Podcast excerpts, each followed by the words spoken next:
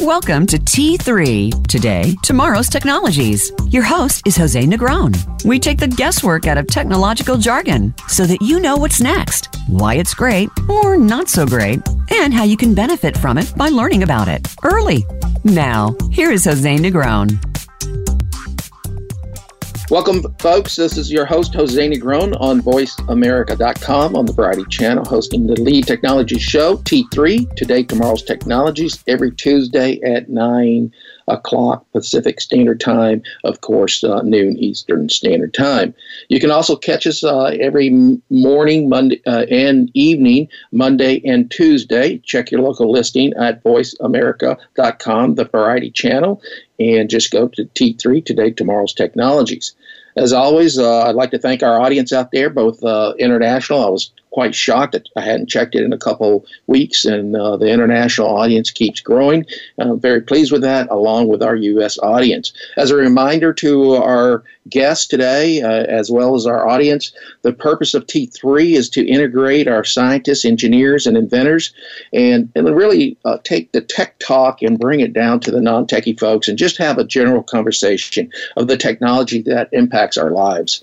Uh, as always, I'd like to encourage everybody to call in 866 472 88 or email me today tomorrow's technologies at gmail.com the show today is pretty fantastic because uh, i was trying to think about what to talk about and i haven't talked about the coronavirus so i want to spend the first uh, segment talking about the coronavirus. Uh, the second segment i want to recap the energy needs in the us and then the third segment talk about space. So the show today is technology impacts on covid-19 energy needs and space exploration uh, as always, uh, we're really uh, excited about this. My guest today is uh, Mike Razavi. He's a business owner, a technology enthusiast, and, and also is an expert in intellectual property. Uh, if you recall, I've had Mike on the show about a year ago, and we talked about the importance of uh, IP, intellectual property. Let me just give you some background before I bring on Mike, and we'll and Mike, welcome to the show. Just to let the audience know that you're here, and I'll just give give a quick recap, and then we'll start our little question and answer uh, discussion. So, welcome to the show, Mike. Sure.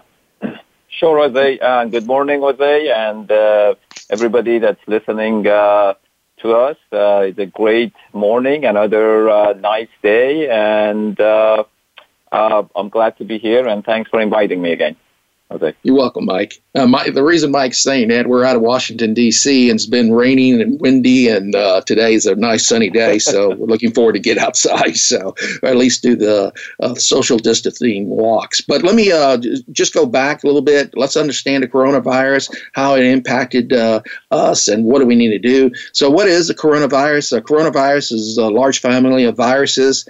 Uh, it causes illnesses in animals and humans. specifically, what we're dealing with right now as uh, humans. Uh, the, there's been several coronaviruses known to man right now, impacting respiratory infections. Uh, if we recall the Middle East respiratory syndrome, MERS, or the severe acute respiratory syndrome, SARS, uh, most of the recently we have the COVID-19. Uh, so that's what's happening today. And as everybody knows, we're all being impacted. The question is, what is technology doing to improve our lives? So uh, we'll get to that question here a minute, but uh, what are the symptoms? Uh, I look at these symptoms because everybody, I don't know, is either gun shy or overreacts or underreacts. So take this uh, information. If you need to look it up, go to the CC, CDC page uh, and find some more information. But the most common symptoms of COVID 19 are fever, tiredness, and dry cough. Some patients have aches and pains, nasal congestion, runny noses, sore throat, and diarrhea.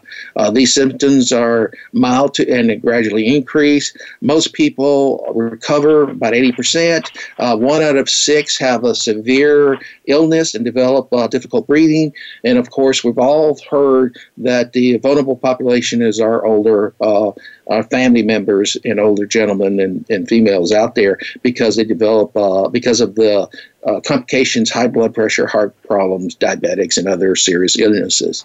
Uh, people uh, with severe cough and difficult breathing, uh, recommendation is to seek medical attention. And I know a lot of us are um, staying home, sheltering in place. I know Mike and I are definitely doing that. We've had plenty of calls. Uh, Mike and I have been working on several projects that we'll talk a little bit about. But uh, more importantly, uh, let's uh, you know uh, stay with social distancing. antibiotics you know, one of the questions we always get is, does antibiotics work? Well, antibiotics did not work on uh, viruses. They're good for bacteria. So, uh, uh, really, you should need uh, to um, talk to your physician. And then the incubation period uh, for COMV19 ranges 1 through 14 days, most commonly 5 days. These are all estimates. And as you hear on any of the local channels or any of the uh, cable channels, especially news channels, we're still learning about the virus. Uh, CONV19 is uh, is a coronavirus. It's uh, it's not the first one. It's uh, I believe it's the second one coming out, and we are. Um, first uh, uh, was exposed for, as everybody knows, Wuhan City in China in December. And just a little outline of uh, of the schedule here. Uh, it was first discovered on the 31st of December on the on the 7th of January, we identified it as a new uh, coronavirus. Uh, on the Chi- uh, the Chinese uh, uh, had their first death on the 11th of January. Uh, the first case outside of Japan happened on the 20th of January in Thailand, Japan, and South Korea. On the first on the 21st of January, the U.S. had its first case in Washington State. On the 23rd, we had a, a lockdown, and on the 31st uh, uh, of January, we had the first travel ban for the uh, China, anybody traveling. And then we had additional restrictions on the 29th of February, which is a month later. And then, of course, on the 8th March, we had approximately 500 folks uh, with coronavirus. Today, we're sitting at 787,960 uh, uh, uh, folks with coronavirus. Mike, uh, any comments on anything that I've said to inform the public here and the audience as we go through why we need to be hunkering down and, and take this, uh, I guess, uh, virus seriously, and especially as we begin to think about reopening the economy? Oh no! Uh, basically, you said it all. Uh, as as you know, this is uh, coronavirus, as you mentioned, has been around, of course, since 1960. Uh, this specific type, uh, COVID-19, and it's been named big because of the year, of course, uh, since last year started. Um, it's very very smart virus. So we, you know, basically what you said is, you know, on on path. just couple of comments. You know, it, it's uh, they've been mentioning. You know, we want to, of course, stay at home, uh, social distancing. Uh, it's really important to reduce stress at this time, get quality sleep, eat well. Uh, you know, as, as they mentioned, you know, if you have to go out, wear mask and, and wash uh, hands as much as possible. Uh, exercise has shown has been helping. Uh, I've been talking to a few doctors and one of our labs. Uh, mentioned it shows uh, this virus once it gets into the body, it, it shows it, it loves the sugar or glucose environment in the body. Uh, so uh, uh, they said if during this time, if we can uh, reduce our sugar consumption, uh, perhaps that would help. If the virus gets in, it would it would mul- multiply much less. Uh, and uh, so this was one of the uh, you know few doctors I talked to. That was their recommendation. Uh, but uh, uh, but you know, we will definitely get through this. Uh, as you said, you know, we're going to talk about what is coming and what what's going to be the answer uh, to to to this uh, to this virus. Absolutely. And, you know, as I was reviewing, uh, just for the audience, real quick, we're talking about CONV19 as of today. Uh, if you haven't been to the John Hopkins website, I, I recommend you going there. But as of today, uh, in the count right now, they're probably several hours late, but uh, right now they're showing 787, 960,000 folks from the U.S. that have been totally confirmed with uh, CONV. Unfortunately, we've had 42,364 deaths. Uh, Uh, New York leads uh, the nation, of course, with 14,604, and you can get the breakdown of statistics. But if you haven't been to the uh, John Hopkins website, uh, go to https semicolon backslash backslash coronavirus.jhu dot edu uh, backslash map uh, and then uh, .html. Uh, it's a great little website if you want to know about it. One of the things that struck me, Mike, as I went back and, and reviewed the history of viruses, viruses has been with mankind ever since the beginning of man. Uh, in recent decades, though, I've been quite surprised how many viruses uh, that we've had in, in the recent uh, I'm going to say in the, uh, in the, uh, in the last 20, maybe 30 years. I mean, we've had MERS-CoV, we've had the coronavirus 19, we've had the uh, SARS coronavirus, we had the rotavirus, uh, the dengue plague um, virus is one that was established in 1950. The reason I bring that one up is that one's I'm familiar with because as a military member, we always uh, interested in taking our shots for dengue, especially when we're traveling to the hot spots of the of the world. But influenza, uh, you know, I think the critical part that will um, be impacted is as we look at these diseases, influenza the typical flu season, uh, we have over 500,000 deaths worldwide. And I think they've said uh, in the U.S. normally we have uh, 40,000. What makes this COVID 19 virus deadly is that we've had it from January to March. We're at 42,364 deaths. This is in, in less than two to three months, depending on how you want to calculate this. Uh, so that's the reason. If you have 40 plus thousand deaths of, of flu in a, in a year, well, now we're on track in three months. So you can imagine that. And doctors keep telling us it's going to uh, rapidly multiply and exponentially. And I don't think people understand that, that uh, what uh, math does when you exponentially uh, create the numbers, it just explodes. So the real question is we're sitting at 42. Are we going to be at close to 60 to 80,000 next Sunday? Are we going to be there? And the probability is high, and that's what uh, the public health officials are scared of, and that's what uh, people who are not understanding the exponential value of this uh, disease, this virus uh, going around. And we have to be precautious, but there's a balance between the public health and the economics. I understand that. Mike, what's your take on this? Oh, well, I, I totally agree with you, uh, Jose. Uh, one of the problems with this virus is uh, it gets into the body. It's very smart. It finds out the people, uh, most people have deficiency of some form or the other, such as, you know, diabetic, underlying uh, health deficiency. And it goes inside, it goes inside the body, it gets into the lung, and it goes to the lower part of the lungs, and it just sits there. It sits there for, for a week to two weeks. And unfortunately, during those times, people have no symptoms, most people, and of course, they're out. And if you're out, you're just passing this along and you're going to give this to uh, thousands and thousands of people. All you have to do, if you, if you expose yourself to, I say 10 or 15 and each person starts exposing themselves to 10 or 15, they just multiplies. And that's, that's been the issue. And of course, it's been deadly because it hits the lungs and, uh, it, it just it it's it just goes very fast after that. And of course as you know it, it translates to pneumonia and and uh, and uh, the other problem we've had with number of deaths and number of people getting sick uh, our hospitals have been overwhelmed and uh, our emergency rooms and and so they don't have the capacity anymore. And and that's why uh, most states have put in the uh, lockdown and staying at home, which is very wise by you know not not not getting close to people and and not exposing them in case we're carrying and and, and the other way around. So. Um, as far as the number of deaths goes, I agree with you. As I, I unfortunately, uh, the number of exposed very soon in U.S. is going to be probably close to a million. And then if you take a percentage of people that already been uh, uh, healed and and uh, it's still under 100,000. So we have way over, I say, 600 plus thousand that still are battling with the disease. And unfortunately, we're going to have portion of that, uh, that, uh, those uh, people that are not going to survive. So uh, uh, the estimate right now is 100 to 200,000 deaths, and unfortunately, we may we may get there.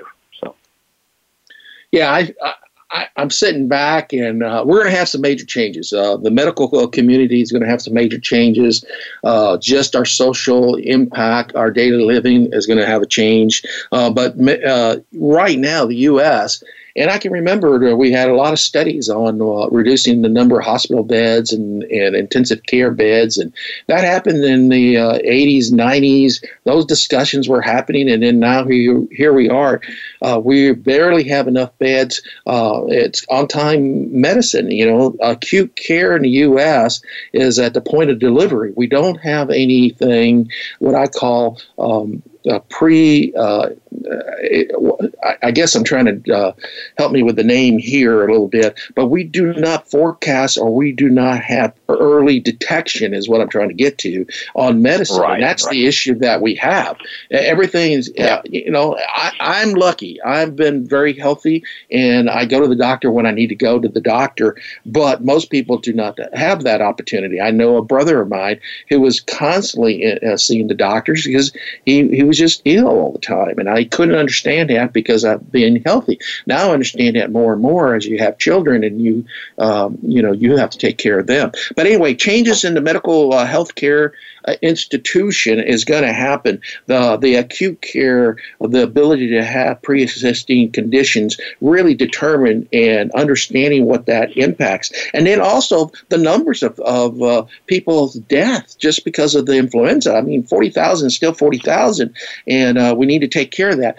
I understand the economic development, i.e., you got to balance uh, what people are doing and how they get sick. At this time, uh, I look at COMV like the smallpox. It's going to spread, and the question is, it's uh, like any virus. It is. Uh, it's going through uh, the population, and those who are healthy will survive, and those who are not healthy will not survive. And that's Mother Nature's way of uh, weeding out the weak. I guess is the way I look at it. But you does that doesn't mean you have to expose yourself. That doesn't mean you don't have to be uh, precautious and have precautions as you move through the day. So th- that's one thing I would tell you. Uh, just uh, remember that uh, you have to be careful in this day and age. And uh, more importantly, uh, we have about 30 seconds left there, Mike. You got anything else you want to tell the public here? Well, all I wanted to mention, you know, as, as uh, you know, we're going to gear up in the coming months to open up different states. Uh, as you know, I've been a big uh, uh, uh, speaker about testing and make sure, uh, you know, we get tested at different level, uh, which is going to be really a key, key, uh, I say, roadway to, to, to start up uh, our economy and start our businesses. So uh, absolutely, absolutely. Well, folks, yeah. Folks, we're talking about technology impact on CONV 19.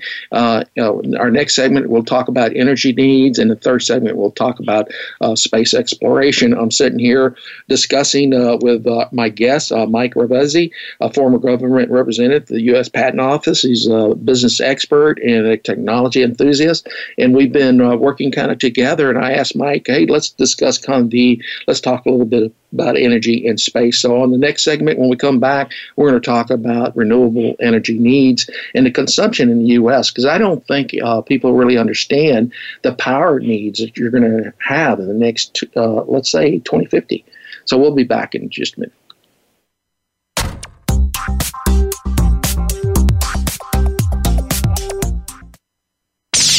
The Internet's number one talk station. Number one talk station VoiceAmerica.com. Psych Up Live with host Dr. Suzanne Phillips offers a psychological perspective on coping with common and current life issues. This show addresses topics as varied as marital stress, insomnia, depression, raising teens, campus violence, and building self resilience. Listen in as Dr. Phillips and her guest experts share the latest in books, findings, and information that will inform and enhance your life journey. Psych Up Live is heard every Thursday at 2 p.m. Eastern Time, 11 a.m. Pacific Time on the Voice America Variety Channel.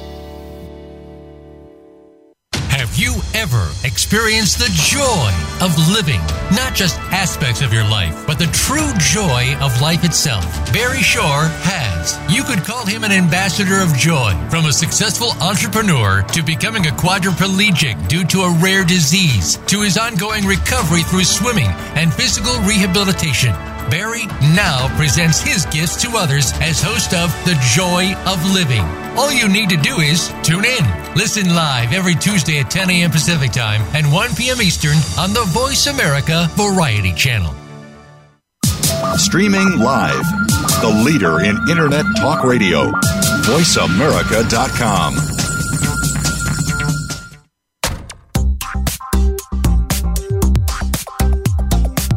You are listening to Today, Tomorrow's Technologies. To reach the program today, please call in to 1 866 472 5788. That's 1 866 472 5788. Or send an email to today, tomorrow's technologies at gmail.com. Now, back to our show. Welcome back, folks. We're talking today about technology impacts on COVID-19, coronavirus, energy needs, and space exploration. My guest today is Mike A former government representative from the U.S. Patent Office, now a business expert and a technology enthusiast. Uh, we've been doing some work on uh, the ConV. The first segment, we talked about the uh, the virus itself, the symptoms, uh, the incubation time, and a little bit about virus and why they're so deadly. Uh, and we reviewed that. This segment, I'd like to shift our focus to energy needs, talking about you know what is the power consumption in the U.S., what are renewable fuels, uh, why uh, people think about renewable fuels as just wind and solar, and those are the kind of discussions I would like to have. But just to, uh, as I did in the first period, let's just have a quick little background. First of all. Uh, renewable fuel is loosely defined, and one of the things uh, that I've discovered after I did a series of shows, and, and if you want to learn a little bit more about it, I would recommend you go into the, our podcast at uh, March 24th. Uh, the subject was renewable fuel solutions, nuclear energy. On uh, the 31st of March, recycling the uh, the ashes of nuclear fission, and the last show we did is is on 7 April. We did all renewable are the future of energy needs met? Uh, and the issue here is because we're getting a lot of pressure from governments now to use wind and solar as the major components for our renewable energy, but yet our power consumption are going through the roof and we're not balancing. And what we discovered is we don't have a standard of measuring renewable fuels. So I just want a little bit talk about that. What what do we consider renewable energy? We talk about wind, solar, hydro, uh, geothermal, biomass, uh, ethanol fuels, uh, but we never talk about nuclear energy as fuel. So that's one of the things I want to come back to and talk about. Mike, any questions on renewable fuels, and what's your opinion on how, how do we move forward from a power consumption? Uh, well, um, you know, as, as, you mentioned, you know, we have renewable fuels, and I was just looking at the history, you know, of, of uh, uh, consumption of, you know, electricity and energy going back to just really as early as 1940s, yeah, uh, when we were, uh, you know, through World War uh, uh, One, and then of course two, and and what happened? Uh, our energy consumption of doubled, tripled, quadrupled, uh, and uh, and that's why you know we've got into, and then of course the fossil fuels, as as as you know, you know not only the pricing and and the whole uh, issue with fossil fuels, so we've come to renewable energy. Uh, and uh, so, uh, uh, you know, I and and um, uh, I I think you know what has happened just the, just looking at since the uh, invention of, of electronics and you know really internet and and when we started the computers, what has happened? The innovation has really caused us to use electricity substantially uh, more and more uh, as time goes. Uh, as you know, right now, uh, we're using 8% more electricity per year uh, in the whole entire world. And good part of it has to do with innovation and coming up with new new ways. And as we get, you know, into this this uh, decade with the use of uh, new computers, new robotics, and and uh, uh, we're gonna just our energy consumption. I think our, is gonna substantially go higher. So uh, we definitely have to address, as as, as uh, you know, you mentioned uh, here. Uh, so uh, Absolutely. In fact, so, uh, what I yeah. heard this morning, uh, Mike, uh, just if you haven't, one of the major automobile companies is uh, transforming their manufacturing because of the electrical cars, uh, but they're going to all renewable capability to power that particular plant, the main office, and a few other things. That was just on the news today that I heard. So the push for power and energy consumption, and especially electrical, is really generating and gaining speed speed. There's no question about that. If you take a look at Tesla, as much as people three years ago thought they were going to go under, look at their stock value today. So uh, it is up and coming, um, and uh, that is something that we need to be aware of. As you said, Mike, uh, it is critical because the renewable fuels is gaining, uh, it, it is increasing, and we we use from a consumption rate in uh, currently 19% renewable fuels. Uh, expected a growth by 2050 is 38%. Natural gas, uh, we've talked about that. I, you know, living in Louisiana, Texas, uh, that's uh, natural gas has been a major player. Uh, that's even 37% today, 36% in 2050. Nuclear power has surprised me, and this is what we need to talk about because of the renewable fuel of nuclear power that is now being just stored on site and there's over uh, uh, tons, uh, tens of tons of nuclear uh, energy uh, that uh, they call it waste or renewable energy that needs to be recycled, and I think that's critical. But the nuclear energy has gone down from 19% to 12%, and that's a clean fuel. Uh, and we, like uh-huh. I said uh, before, go to one of our shows that, that, we talked about nuclear energy. And of course, the big thing in green, uh, what is it, the greenhouse effect, or you know the uh, turning the climate into uh, the greenhouse. Coal has uh, today we use 24%. We, uh, by the 2050, we want, want to get it down to 13%. But this this is where renewable fuels have to have a standard. What is the commonality? Mm-hmm. Is it clean air? Is it uh, limited bio or limited carbon uh, displacement? What is the standard? Uh, recycling. If we're building solar panels uh, and we stand them up and they're great, we still need to recycle them. And how long is that solar panel or that uh, wind uh, uh, wind farm uh, on the rotor on that wind uh, axis going to last? And how do you decompose that? Those are the questions. So we need to make sure that we're playing and and, and evaluating these renewable fuels with an apple to apple comparison. I don't think we're there. Any comments on that, Mike, uh, from your experience as you look at the people you've talked to in business? I, I absolutely agree with you, uh, Jose. Um, uh, one of the things, you know, when people talk about clean energy, and even though I agree with uh, wind and solar and some of the other types that you've mentioned, uh, people are not looking into, okay, the, the lifetime. Lifetime of solar is no more than 15 to 20 years. Then what exactly. do you do with all the panels? Uh, the whole recycling and wind is the same thing. And again, the amount of energy it, it is producing versus uh, nuclear. And one of the things, you know, I, I just did a quick uh, lookup, and you've discussed it in your previous uh, shows. In the in the whole entire world, you know, we have uh, roughly about 440 nuclear power plants, and just about 100 of those are in the United States. Um, but I'm looking at for the past 10, 15, 20 years, how many new plants have we put in the United States or the world? The number is very, very, very little. Uh, some areas actually nothing.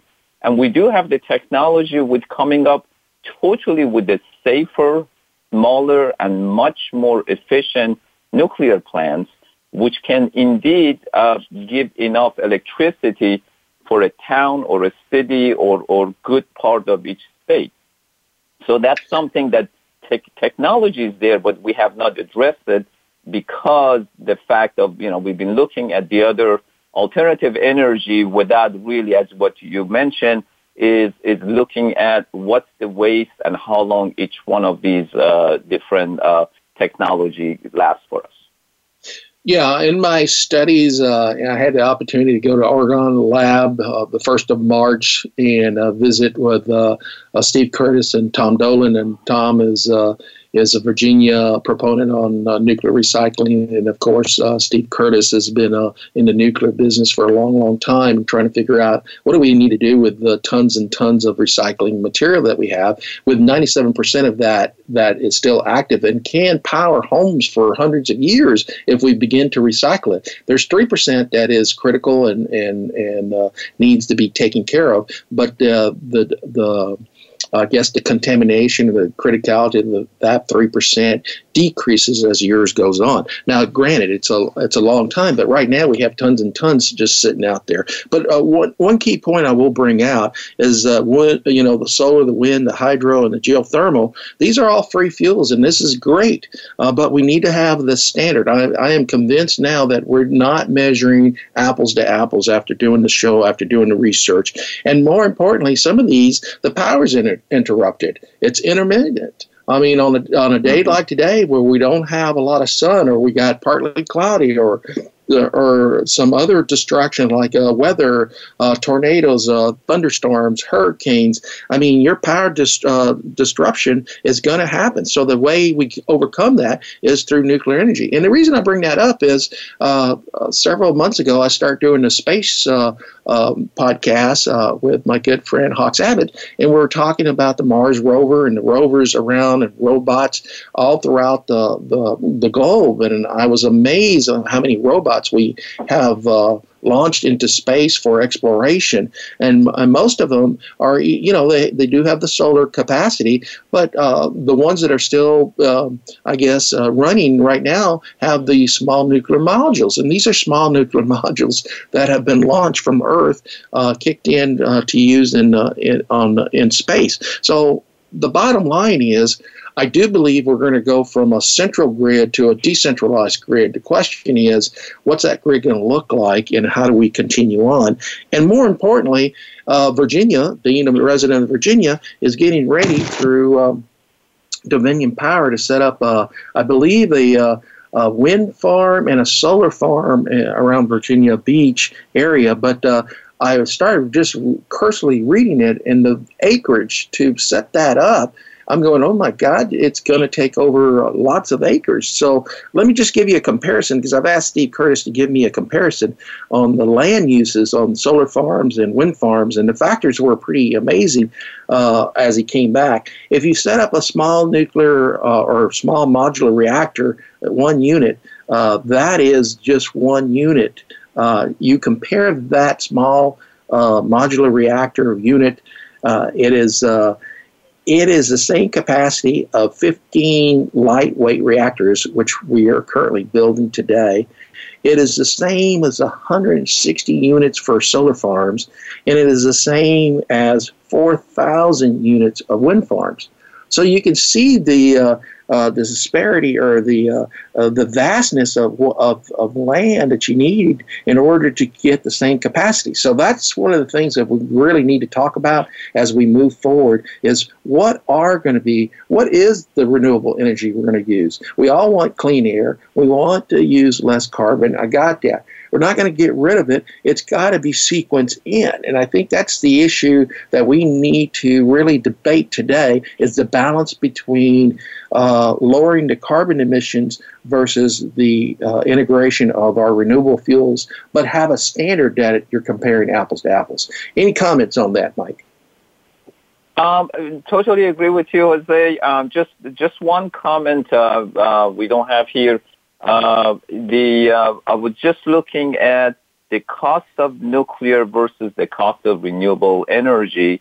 It really the consumers, and I just have a friend. He he did uh, put in uh, solar on on his for his business. He said it cost him hundred twenty thousand dollars, and then he calculated within uh, fifteen to twenty years is not just paying back also the consumers on top of it. So that's right. the other the other part of this equation. Does the renewable energy actually can save the consumers, uh, uh, you know, the cost of, of uh, spending money for the energy? So. Uh, um, no, I think I you think bring out a good, good point. Yeah. Yeah, you brought out yeah. a couple good points because we've got about four minutes. But let me uh, just comment on what you just said because it's critical. Uh, the first thing we got to get to is a, a, common standard or where we're compa- comparing apples to apples. There's no question in my mind that we're not. First of all, there's incentives for solar. There's wind other activities. And so when you have those incentives, you're not competing at a fair value. Second, as you mentioned in the sh- uh, recently, is that we have to look at the not only the cost to bring that particular system up, energy, uh, but also the recycling. So you have to have a life cycle uh, uh, um, cost so that you have a return on investment that is equal as you go across all the energy uh, fields. And the third thing I think it, you need to look at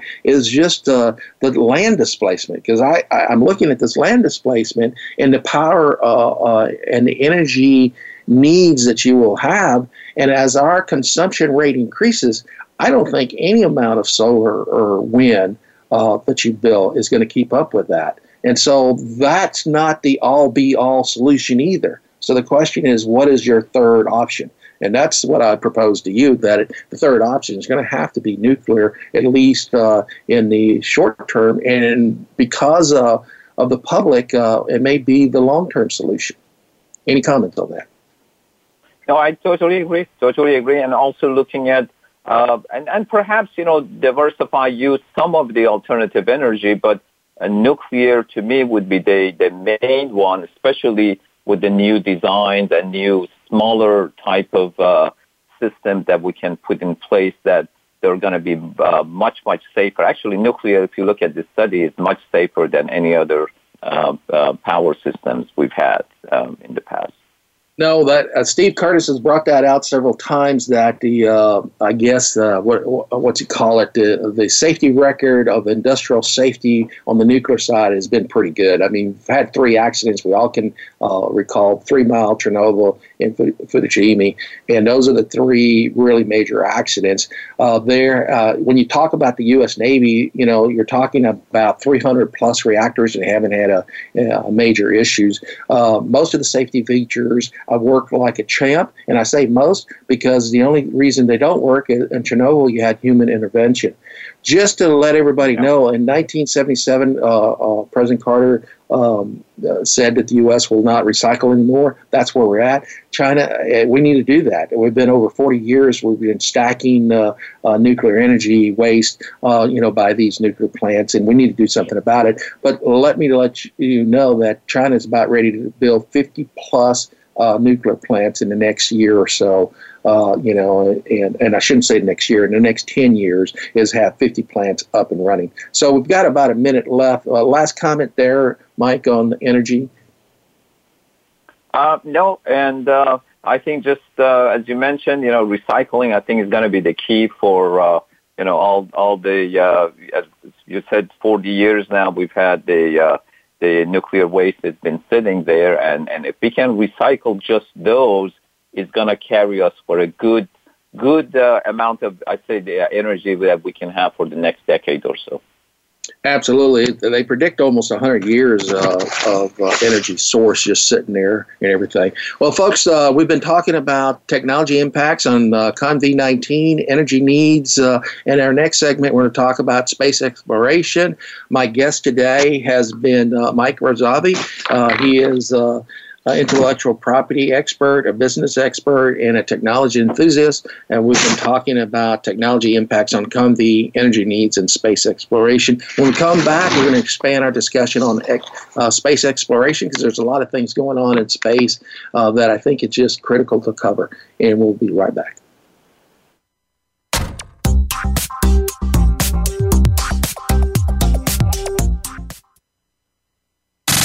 Have you friended us on Facebook yet? Why not? Just go to facebook.com forward slash voice America or search for the keywords voice America. Once you are part of our Facebook network, you'll receive daily messages about what's happening with our shows, this week's featured guests, and new happenings at the Voice America Talk Radio Network. And you can add your voice to the always active discussions on our timeline. Just go to facebook.com forward slash voice America or search for voice America.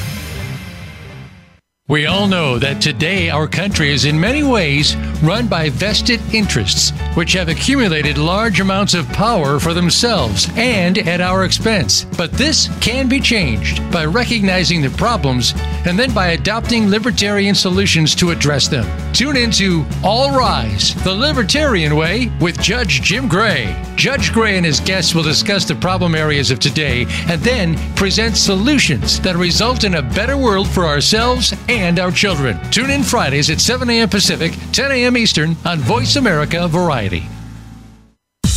Have you had a chance to check out Voice America's online magazine and blog? If you love our hosts and shows, check out articles that give an even deeper perspective, plus topics about health and fitness, movie reviews, philosophy, business tips and tactics, spirituality, positive thought, current events, and even more about your favorite host. It's just a click away at blog.voiceamerica.com. That's blog.voiceamerica.com. The Voice America Press Blog. All access, all the time. Stimulating talk Gets those synapses in the brain firing really fast. all the time. The number one internet talk station where your opinion counts. VoiceAmerica.com.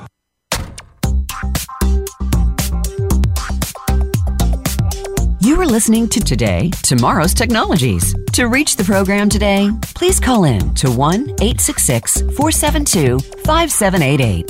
That's 1 866 472 5788. Or send an email to today, tomorrow's technologies at gmail.com. Now, back to our show. Welcome back, folks. We're starting our third segment here. Our topic today is technology impact on CONV 19, energy needs, and space exploration. We've reviewed CONV, some of the symptoms, some of the initial uh, um, cases that the United States had, and of course, we're over 42,000 in death, and the, and the importance of uh, keeping your social distance and hunkering down, and of course, the uh, gradual uh, return on businesses that we need to be aware of. On our second segment, we talk about energy needs. So we talked about uh, renewable energies and what's really important about solar, wind, nuclear, bio, and, and the use of those is that power consumption is going to continue to increase. And the only thing I would ask everybody is start looking at this energy consumption and the need for renewable fuels on a apple to apple comparison. Finally, uh, I want to introduce uh, Mike uh, Razavi. Uh, I'm interested because Mike has uh, basically agreed in the first two segments. We haven't really talked about it other than I told him, hey, I'd like for you to be a, my guest today. I'm going to talk about COMV19. I'm going to talk about energy and I'm going to talk about space. He asked me, what should I talk about or what should he talk about? And I said, just, you know, just uh, be yourself. And uh, these are the topics. If you want to look up a little bit of the uh, of the information for your own information, then that's great. But Mike uh, is a true technology expert. He's an intellectual property protection, retiring out of the U.S. government. He's a technology enthusiast, and we're just sitting here talking about uh, the three topics: uh, conv, energy, and space. I'd just like to turn to space. This is our third segment, and I ju- I would encourage everybody to uh, take a look at some of the podcasts we've had. Go to voiceamerica.com uh, go to the Variety channel, look up T3 Today, Tomorrow's Technology, and look up some of our space uh, uh, pod uh, um, broadcasts. Because on uh, 14 April, we did Why U.S. and Global Activities Are Expanding into Space. We did another one on the 17th of March, Returning to the Moon and Mars. We did one, and I would encourage you to take a look at this, on 10 March on space robots. finally, we did on 17 February, we did uh, uh, t- uh, 2020 uh, Space, the next frontier. On the 11th of February, we did Space, Why Return to the Moon.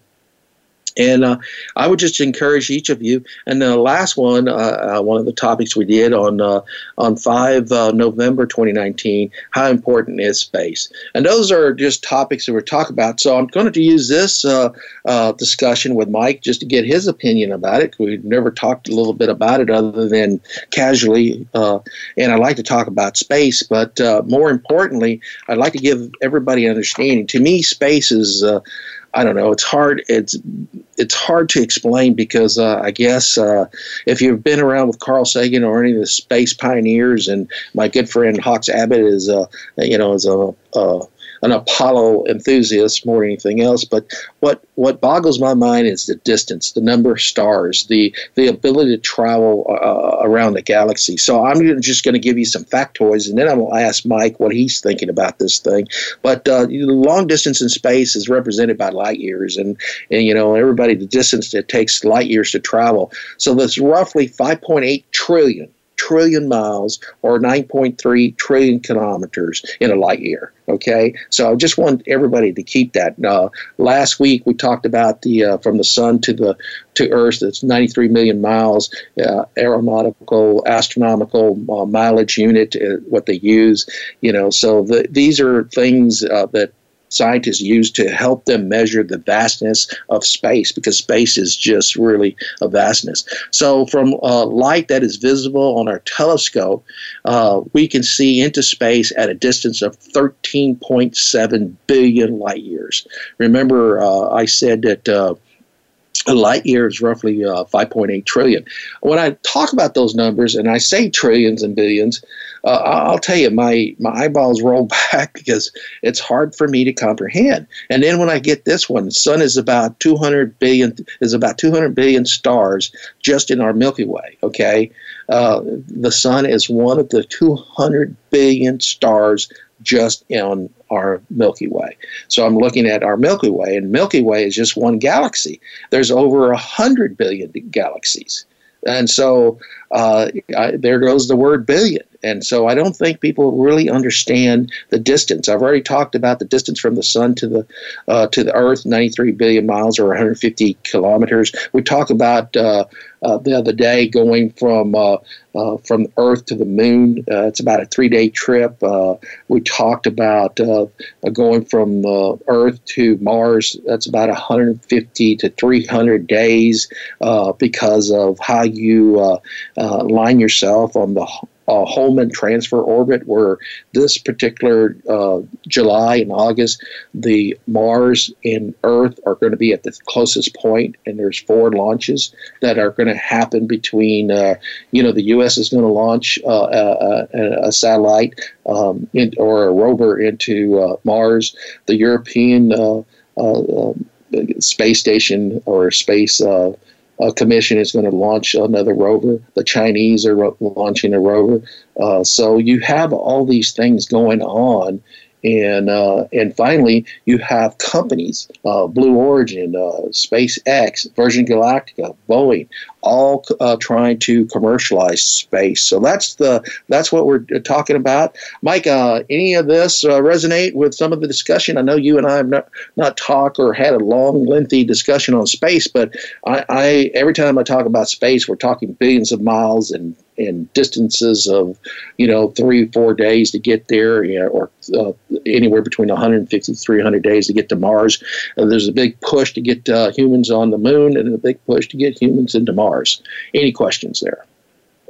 Well, uh, you know, as, as you were just talking about the distance, it's, it's amazing and, of course, uh, mind-boggling, as you mentioned, you know, where we stand. And I'm, I'm just looking at uh, uh, I've always been interested, you know, we're, as you said, about 140 uh, million miles uh, uh, Mars is, and if, you know, from, uh, we're 93 million miles to the sun, and Mars is 140 plus uh, million miles, and Venus is 67. And when you look at it, uh, the condition in Mars, as you know, is, is of course is very cold because it's distance away from the sun, and Venus, of course, is very hot uh, uh, that yeah, you know it's, it's uh, and then how it just happened Earth sitting at about right kind of in the middle and having the perfect condition for life existence and being here for uh, you know of course as you know it, uh, Earth has existed uh, over four billion years and and perhaps uh, life has existed you know for millions of years on, on Earth but just the fact where Earth sits in, in relation to the sun comparing to Mars and, and Venus. Um, it's, it's really interesting. And, and of course, when you talk about these billions and trillions, you know, it's just, it almost, to me, we don't exist. It's just the number being so high and, and uh, uh, in this such an almost infinite universe as, as you're talking about. Right, right. And uh, last week uh, we mentioned uh, about the Hubble. We've had great uh, ability with the Hubble telescope to expand our knowledge in the space, and then of course uh, the Jim Webb uh, telescope that's going to not uh, not replace because they look at the spectrum, uh, the uh, the visible light spectrum in a different uh, perspective, but that's going to be increased, you know, uh, a great magnitude, I think, uh, between Hubble and the Jim Webb telescope, and that'll also explore. And then the other fact, I just Mike, you may not know this, but you know, uh, SpaceX is uh, launching uh, over 700 uh, satellites so they can establish broadband over the U.S. or not over the globe, and also have internet communication in space. So uh, they're on their sixth trip uh, so they've already launched close to 360 satellites or um, small sats, if, if, you want to call it that, to help this internet uh, constellation. So it's kind of interesting as I look at that, uh, as we look at uh, how does uh, space uh, or the activities in space help mankind. first of all, there's all mm-hmm. kinds of of uh, communicate uh, satellites. Uh, we have three elements in space or space systems. The, the space elements, which includes the mission data uh, that relays through satellite, the terrestrial uh, element. Those are all the ground facilities, and then all the communications from uh, communications data.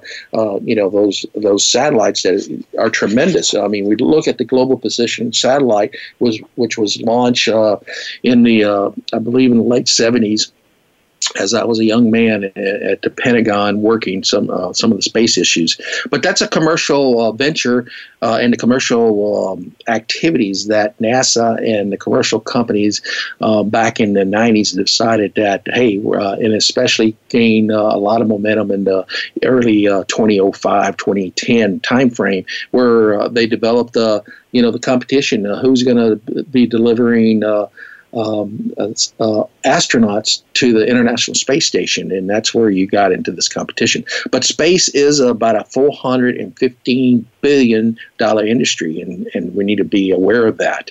Any comments on the on the uh, uh, commercial side, uh, Mike, that has uh, kind of uh, interest you, or you've been amazed on some of the activities on either SpaceX, Virgin Galactica, or, or the other orbital uh, companies that are trying to push into space? Uh, no, it's, it's just one of the questions. Of course, uh, the you know most people ask, uh, what are what are the benefits? What do we get the benefits of going to the space? Uh, what has the uh, previous trips to the space has, has done for us? And of course, some of the things that I know, I know a number of medication that does exist an understanding of the effects of medicine and how we put some things together in the space and some technology uh, in space that works a little differently and, and the number of studies they've done it's, it's uh, that's one of the benefits. But uh, you know if you will mention you know what other what are what are the reasons that we're putting this money and, and we're, we're trying to go to the space yeah, I, I, don't think everybody, and we had that uh, discussion with Hawk Davitt uh, a couple of weeks ago, the benefits of space, the technology uh, push. I will just say, you know, the one uh, that I like to use, uh, uh, artificial arms, that was a, a biggie. solar blankets, most of us who go camping have been exposed to solar blankets. you know, all the Velcro, a lot of people take that for granted. But there's lots of others. If you go to the NASA webpage.com and look at technology and dual use technologies. They've got uh, you know a complete pamphlet there of how some of the dual use space technology development process has been used in just day to day use uh, for mankind. Uh, uh, the other thing I'll bring up uh, as I switch topic is the president last week ended up signing the space exploration, and he signed a, a declaration that you know America is going to start exploring or mining uh, asteroids, the moon, the Mars, and so forth. And so that was a critical change uh, from a U.S. perspective, is the beginning of mining the moons. That's the reason the commercialization is there. And the second thing is the militarization of space with the establishment of the Space Force. Any comments on those two things, Mike? We've got about two minutes left.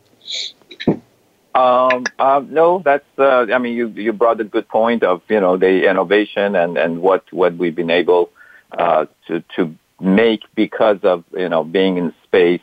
Uh, and and also, of course, the other, you know, as, as we're exploring going to Mars, uh, uh, and uh, possibly, you know, trying to see how we can uh, and start living there. Uh, that's another is going to teach teach us a lot about how we live uh, back uh, on the Earth. So. Um, Absolutely, it's it's going to yeah, be a challenge yeah. for mankind. Uh, you know, we're dealing with uh, radiation, we're dealing with the isolation and confinement. Just think about all the isolation and confinement we've had here in the last four to six weeks. Uh, the distance travel, the gravity is going to impact us, and then of course the just the environment itself is just hostile to you, uh, human beings. Anyway, folks, we've got about a minute uh, left. Let me just wrap up our talk today and our show today was technology impacts on CONV 19, energy needs, and space exploration. Hopefully, we ha- we've had a good discussion both on the energy needs. Uh, and now the third segment, uh, we're talked about space exploration, and in the first segment, we talked about CONV 19. It is critical if you want to know more information, go back to uh, Voice America com, the Variety Channel. Look up uh, uh, the T3 Today, Tomorrow's Technology. Take a look at our uh, uh, past podcasts. Uh, there's plenty of information here. We cover a lot of information both on the uh, uh, the medicine side, the energy needs, and of course space exploration. And, and I'd like to thank my, Mike Ravazzi, just a, a, good friend of mine, technology expert, U.S. patent expert, and an enthusiast for technology for being on the show today. Mike, we've got about 10 seconds. Anything else from before we say goodbye? No, thank you very much, and I uh, hope uh, all for your audience to stay safe. And uh, thanks again, and hopefully uh, we talk to them soon again. Thanks, listen. All right. All right, folks. Uh, today's show is Technology Impacts on CONV19, Energy Needs and Space Exploration. Uh, this is your host, Jose Negron, uh, bidding you farewell. I'd like to sh- uh, make a shout out to Dee Daniels, my executive producer, and of course, Alexander Loreno, my executive assistant. Until next week on the next technology show, uh, bid you goodwill and uh, stay safe.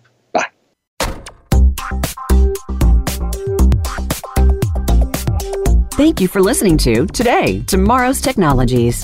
We hope you'll join your host, Jose Negron, for another exciting program next Tuesday at 9 a.m. Pacific Time, noon Eastern Time, on the Voice America Variety Channel. Enjoy the rest of your week.